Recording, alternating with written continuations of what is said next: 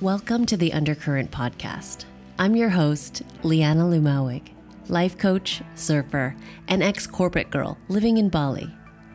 I've been in unfulfilling jobs and relationships that used to drain my energy and confidence to the point where I was miserable. If you can relate, this podcast is for you.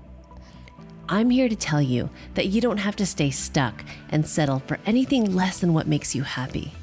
You can choose how to work, love, and live on your terms. And this podcast will show you how. Let's dive in.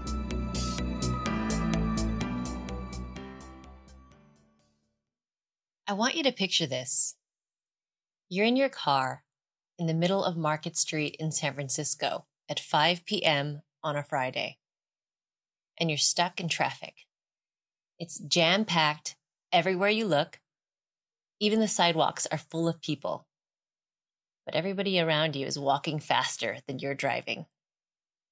You're tired, hungry, exhausted from a busy week, and yet there are still so many things on your to do list that need attention. It never ends. But suddenly you get a break. The light turns green, and you finally make your way out of the city and onto the freeway. And after a few miles, you take an exit that leads you towards the woods. You park your car, you get out, and you walk towards an open path. It's golden hour in the middle of the forest. The sunlight is warm and welcoming. It peeks through the tree branches in perfectly parsed rays. You can hear the leaves crunch on the ground as you step, the birds chirping, and the sound of water peacefully passing through in a creek nearby. You take a deep breath and take in the minty, sweet, and refreshing scent of pine. In this moment, nothing else occupies your mind. You are completely present with yourself and your surroundings. This is what a mindfulness practice does for me. It takes me away from the busyness of the world my should do's, have to do's, want to do's, and creates space for me to gain clarity on what my real priorities are and helps me focus on what really matters. I've been practicing mindfulness off and on for years, and I've taken courses and learned various methods.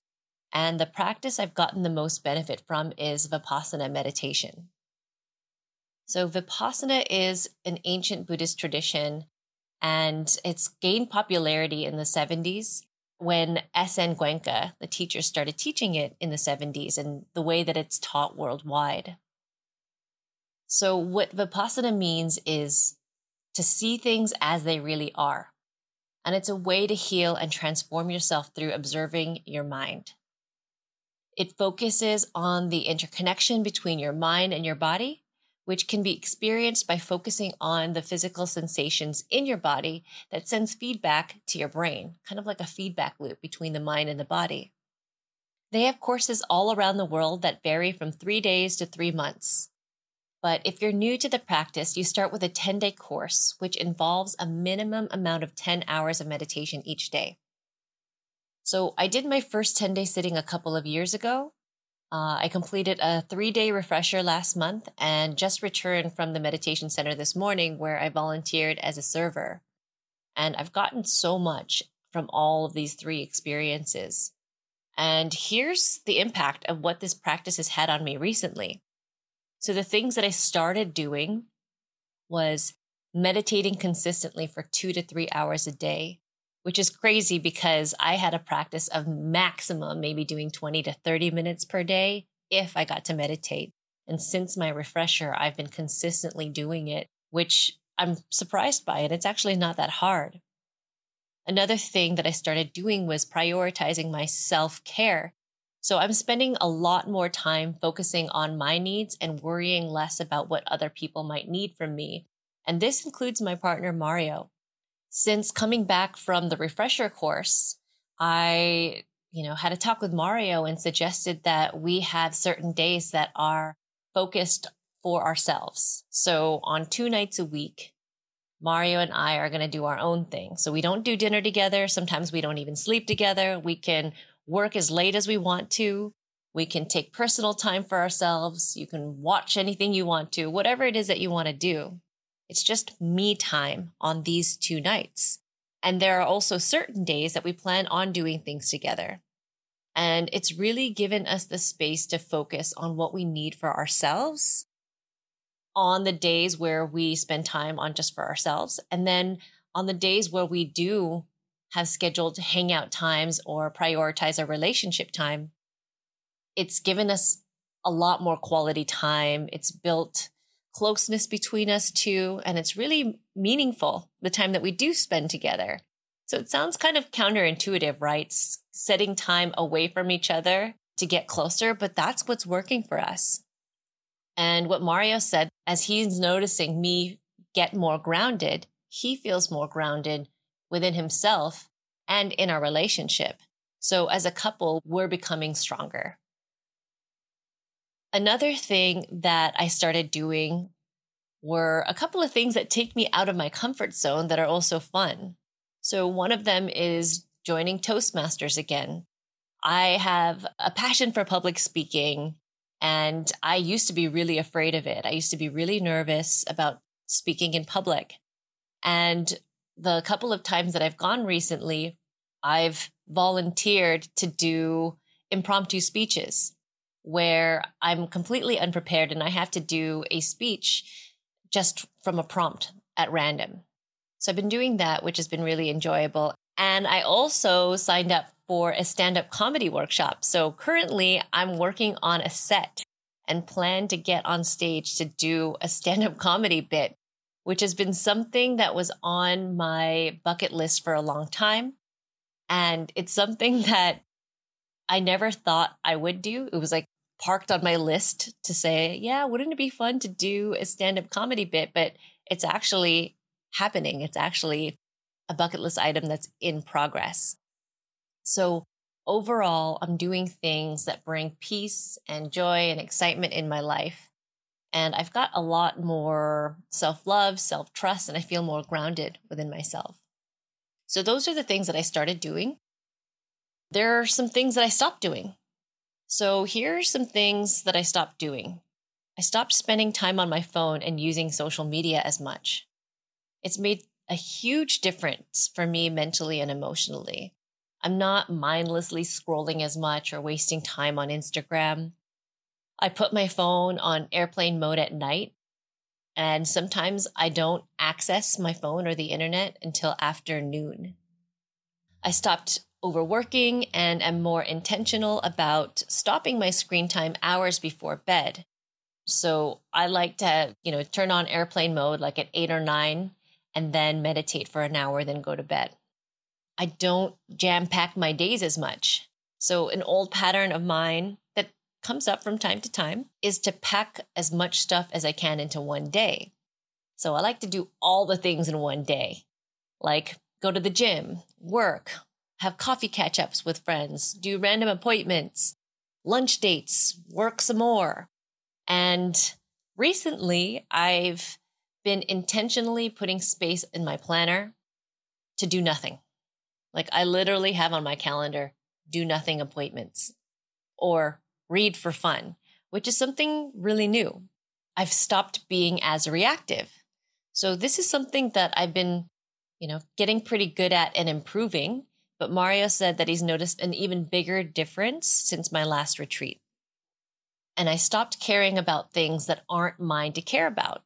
So if I have a weird interaction with someone that I just met somewhere, like at the gym or a cafe, in the past, maybe I try and say something to buffer and make it less awkward. Now I'm like, oh well, I don't have to say anything or do anything. It can be awkward. And it's only awkward if I let it be awkward. So if they want to say something, that's cool. I'll respond. But I don't need to spend more energy on small things like that because that energy adds up. I've also gotten a lot of questions about what the actual physical experience is like at a Vipassana retreat.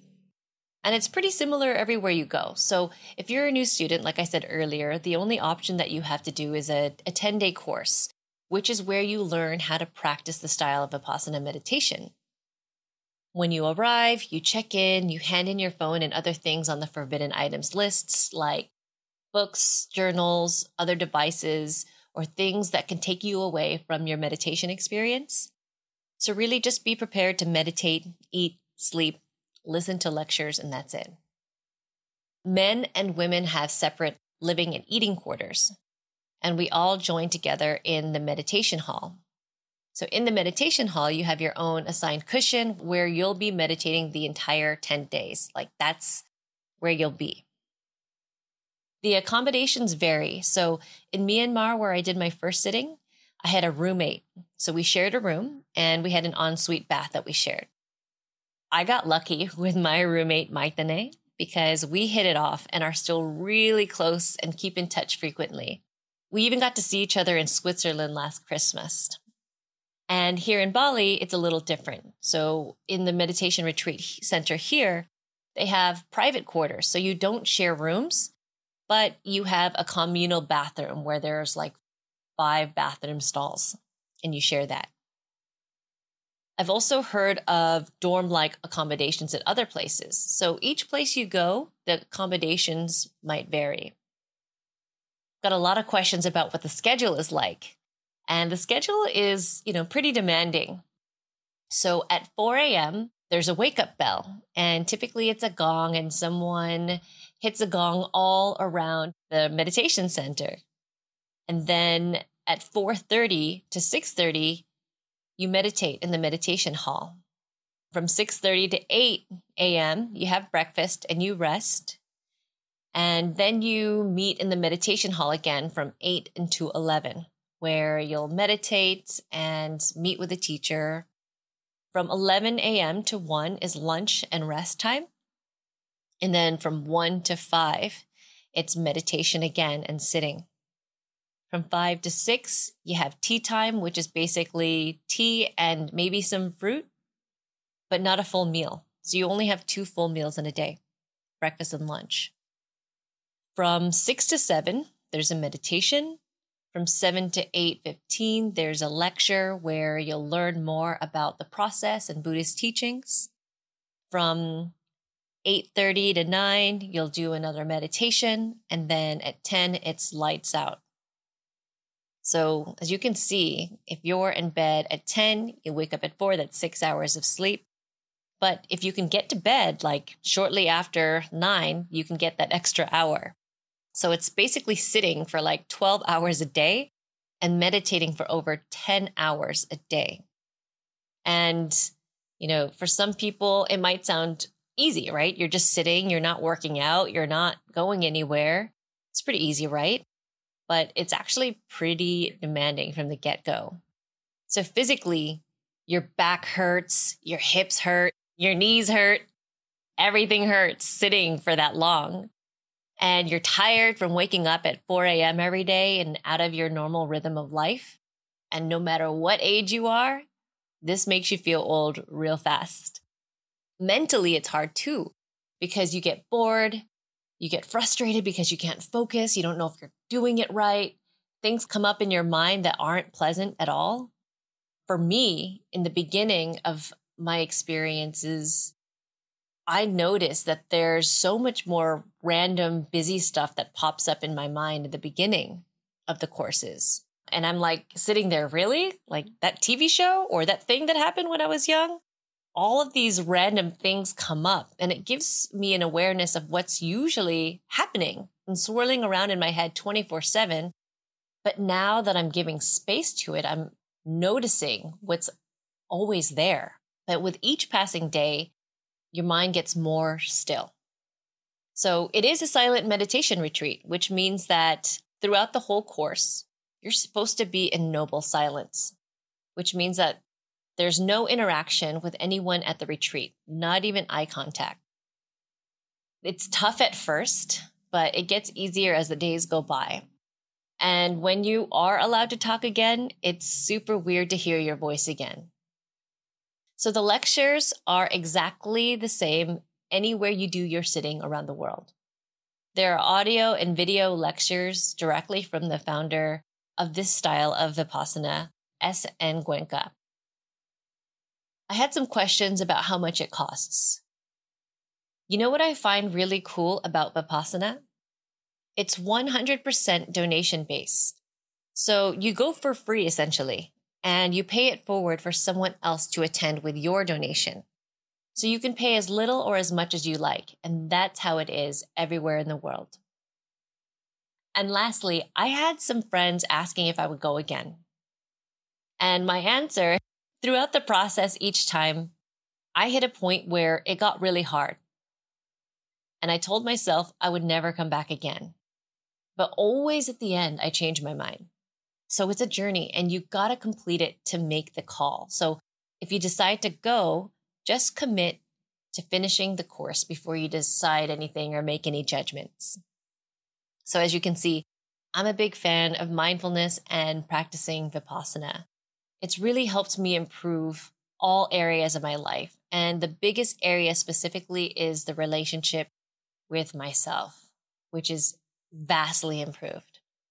So I wholeheartedly recommend doing this if you're curious and ready to take on a program as demanding and time consuming as this is. But if that's not where you're at right now, there are so many different mindfulness practices that you can do on your own, even if it's just for a few minutes a day. So if you're curious and have more questions about the Vipassana or mindfulness practices in general, go ahead and send us a DM at the Undercurrent Podcast. We'd love to hear from you.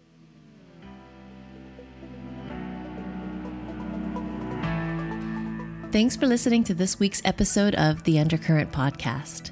If we're not yet connected on Instagram, give me a follow at Liana Lumawig and at the Undercurrent Podcast for more tips on how to design your life on your terms, or if you'd like to reach out, visit lianalumawig.com or you can always DM me on Instagram at the Undercurrent Podcast.